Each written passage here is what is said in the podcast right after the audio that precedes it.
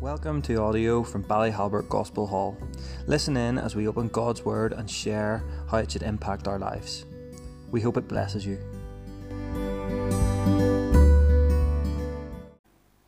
What would you have Jesus do for you? And just the next few minutes, just going to think about three people who came to Jesus with different problems which they needed a solution for. And we're going to think about those for the next few moments, okay? Um, the first one is found in Mark chapter 1, verses 40 to 45. Again, these are very familiar stories to us all. And this story is about the leper who came to Jesus. And this is what it says Mark chapter 1, uh, reading from verse 40. Now a leper came to him, that is Jesus, imploring him, kneeling down to him, and saying to him, If you are willing, you can make me clean. Then Jesus, moved with compassion, stretched out his hand and touched him, and said to him, I am willing, be cleansed. As soon as he had spoken, Immediately the leprosy left him, and he was cleansed. And he strictly warned him and sent him away at once, and said to him, See that you say nothing to anyone, but go your way, show yourself to the priest, and offer for your cleansing those things which Moses commanded as a testimony to them. However, he went out and began to proclaim it freely and to spread the matter so that Jesus could no longer openly enter the city, but was outside in the deserted places, and they came to him from every direction. So, just thinking about this leper, and he came to Jesus. And I'll put a wee subtitle over this, as this was the last hope for this leper. You know, we've been thinking about social distancing. It's become sort of a part of our language over these last 18 months or so. But here is a man who had a disease which lent a new meaning to social distancing back in those days.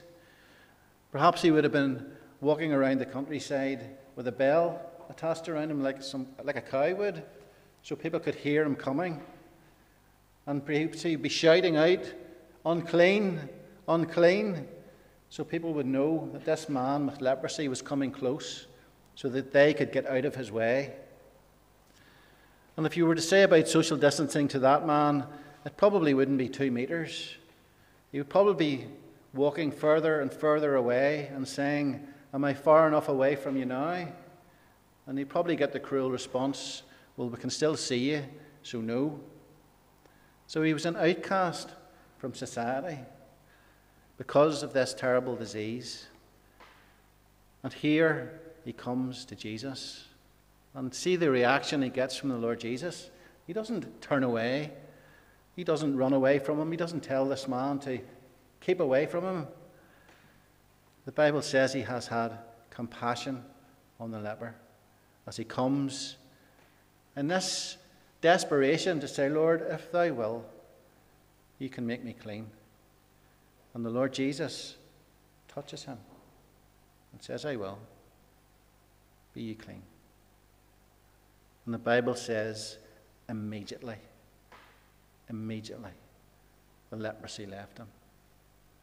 What a wonderful Saviour.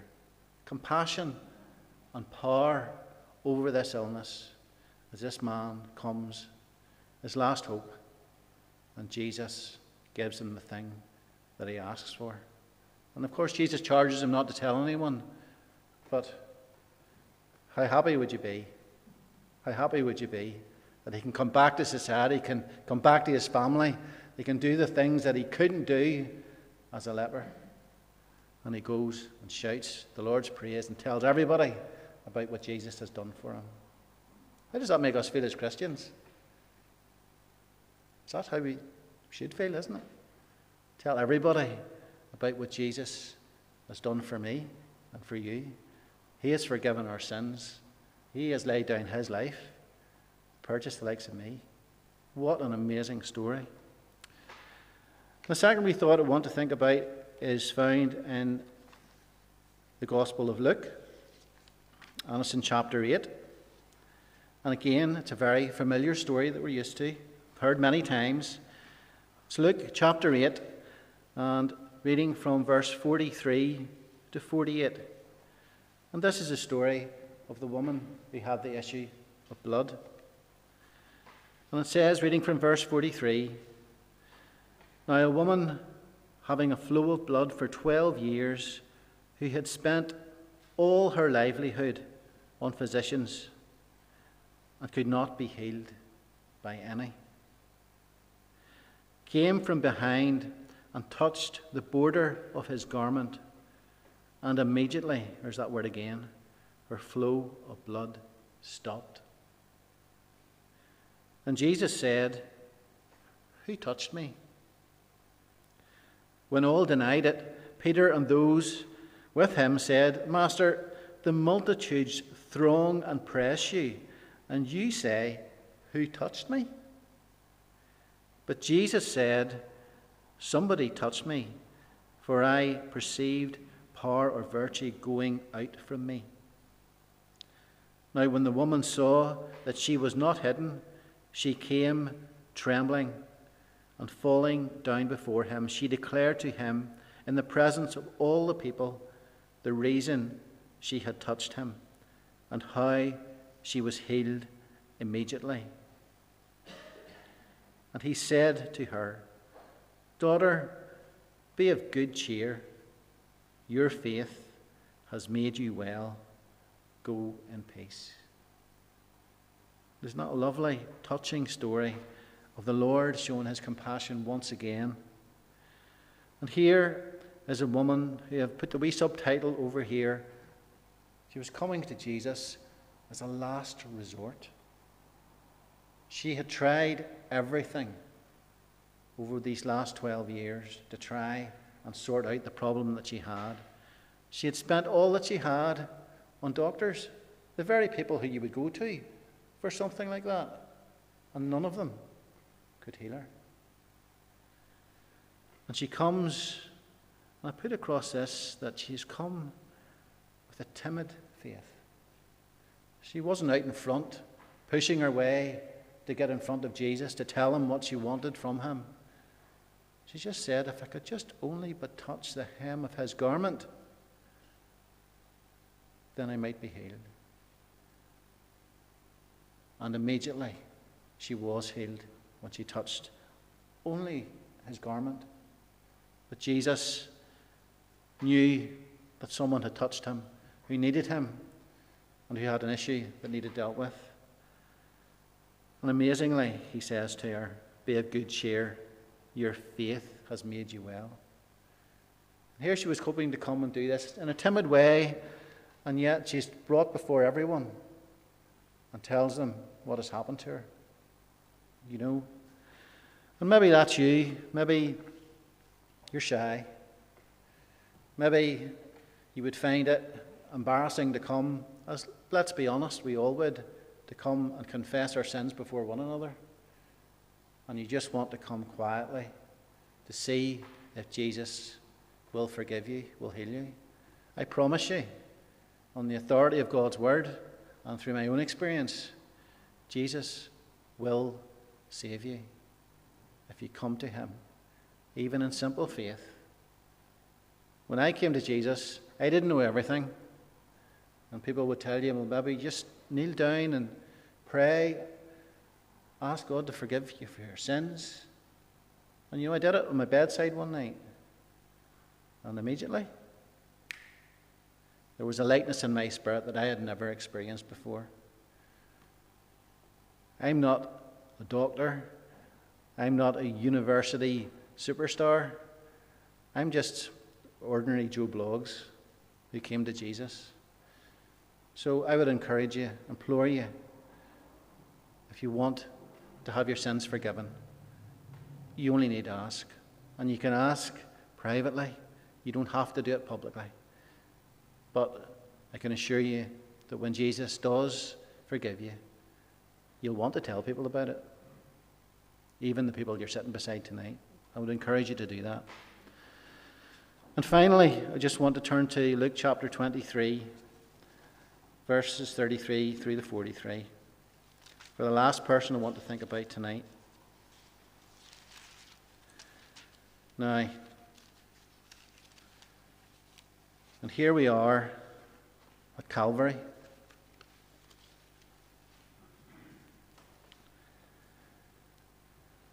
This is what the Lord Jesus came to the world to do. This was his destiny. This is what he told his disciples was going to happen. He was going to be taken, he was going to be tried, and he was going to be put to death. And he went and he fulfilled this. Not because it was his particular wish, but it was his Father's will. And he did everything that his Father would have him to do. So we'll read just from verse 33 here, please.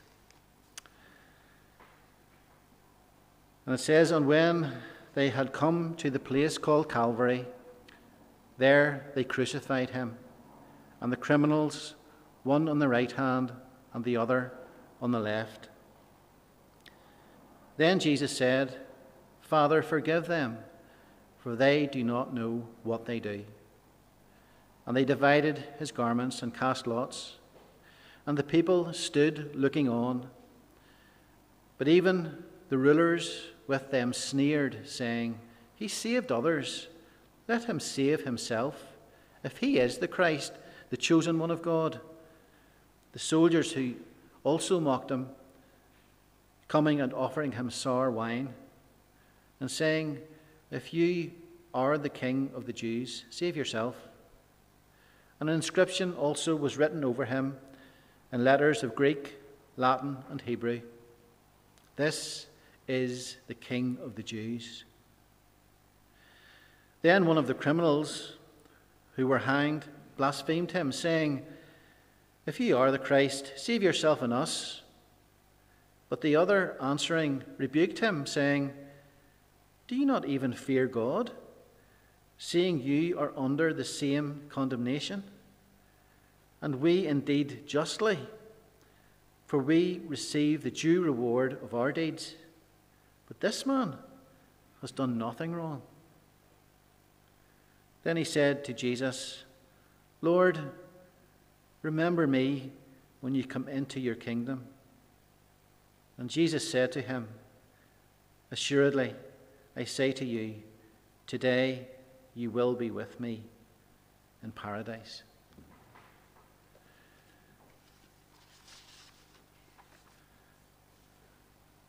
even in agony.